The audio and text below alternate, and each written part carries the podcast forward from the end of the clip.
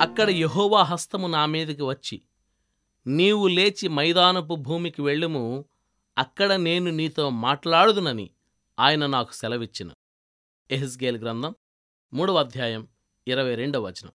ప్రత్యేకంగా కొంతకాలం ఎదురుచూస్తూ గడపవలసిన అవసరం రానివాళ్ళెవరూ దేవుని కోసం గొప్ప పనులు చేసినట్లు మనం చూడలేం. మొదట్లో తప్పనిసరిగా అలాంటి వాళ్ళు అనుకున్నవన్నీ పూర్తిగా తారుమారైపోతాయి. పౌలు తాను మారుమనస్సు పొందిన వెంటనే సువార్తలో ఉరకలేసేటప్పుడు మూడేళ్ళు అరేబియా ఎడార్లో ఉండాల్సి రావడం నుండి ఈనాటి వరకు ఇది ఇలానే వస్తూ ఉంది. నా విషయంలో ఇలానే జరిగింది. సాహిత్యం ద్వారా దైవసేవ చేయడానికి నాకు అవకాశం దొరకగానే ఎగిరి గంతేసి మొదలుపెట్టేద్దాం అనుకున్నాను గాని డాక్టర్ అడ్డుపడ్డాడు. లాభం లేదు.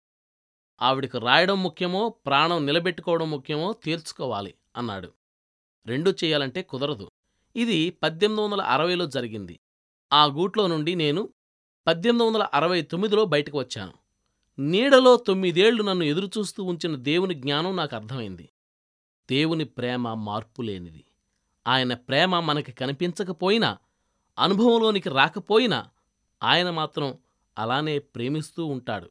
ఆయన ప్రేమ ఆయన ప్రభుత్వం ఒకదానితో ఒకటి పెనవేసుకున్నాయి. అందువల్ల మనకిష్టంగానూ అభివృద్ధికరంగానూ కనిపించే వాటిని కొన్నిసార్లు మనకివ్వడు.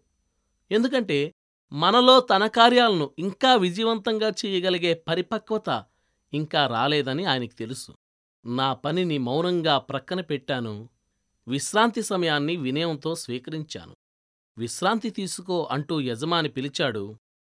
క్రీస్తుతోనే నా విశ్రాంతి నా మనస్సు పలికింది. తనదైన విశ్రాంతిని తన చేతితో ఇచ్చాడు. ఇప్పుడున్న అనారోగ్యం ఆయన నిర్ణయమే. విశ్రాంతి తీసుకోమంటే కష్టపడబోతాం మనం.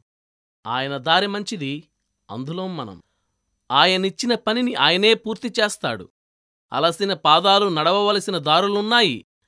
అలసిన చేతులు చెయ్యవలసిన పనులున్నాయి. ఇప్పుడైతే విధేయత చూపాల్సిన అవసరం ఉంది. కదలక మెదలక ఉండడంలో దివ్య విశ్రాంతి ఉంది. తన ఇష్టప్రకారం ఆయన చేతులు తీర్చిదిద్దుతాయి. ఆయన పని జరగాలి. పాఠం పూర్తిగా నేర్చుకోవాలి. మర్చిపోవద్దు. ఆయనకున్న నేర్పు మరెవరికీ లేదు. పని చెయ్యడమే కాదు శిక్షణ పొందాలి. శిక్షలో యేసు శిరసు వంచడం నేర్చుకున్నాడు. ఆయన భారం తేలిక ఆయన కాడి సులువు. నీతి ఉందా ఆయన క్రమశిక్షణలో? ఏ పనిముట్లు కావాలో ఏరుకోవడం మన పని కాదు మనం సేవకులమే. పనిలోనూ ఎదురు చూడడంలోనూ మన చిత్తం కాదు దేవుని చిత్తమే నెరవేరాలి.